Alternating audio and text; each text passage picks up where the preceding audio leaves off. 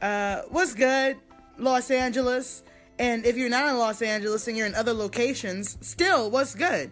It's your girl, Amber Smiles Jones, coming at you live right now, currently on Anchor on my station, Professionally Silly. And my homegirl, Lee, is over here, and we ordered some pizza, which, which she's hella enjoying. normally, Lee is like, talk, talk, talk, talk, talk, blah, blah, words, nothing, blah, blah, blah, words. And now that she's gotten the pizza, she has not said a full sentence in about five minutes. You know what I'm saying? I suppose I should just be like, thank you. Lee, is the pizza good? Mm-hmm. Yeah, she, she- mouth is stuffed right now, actually. That's what she said. so, Lee, tell me how you're enjoying your pizza.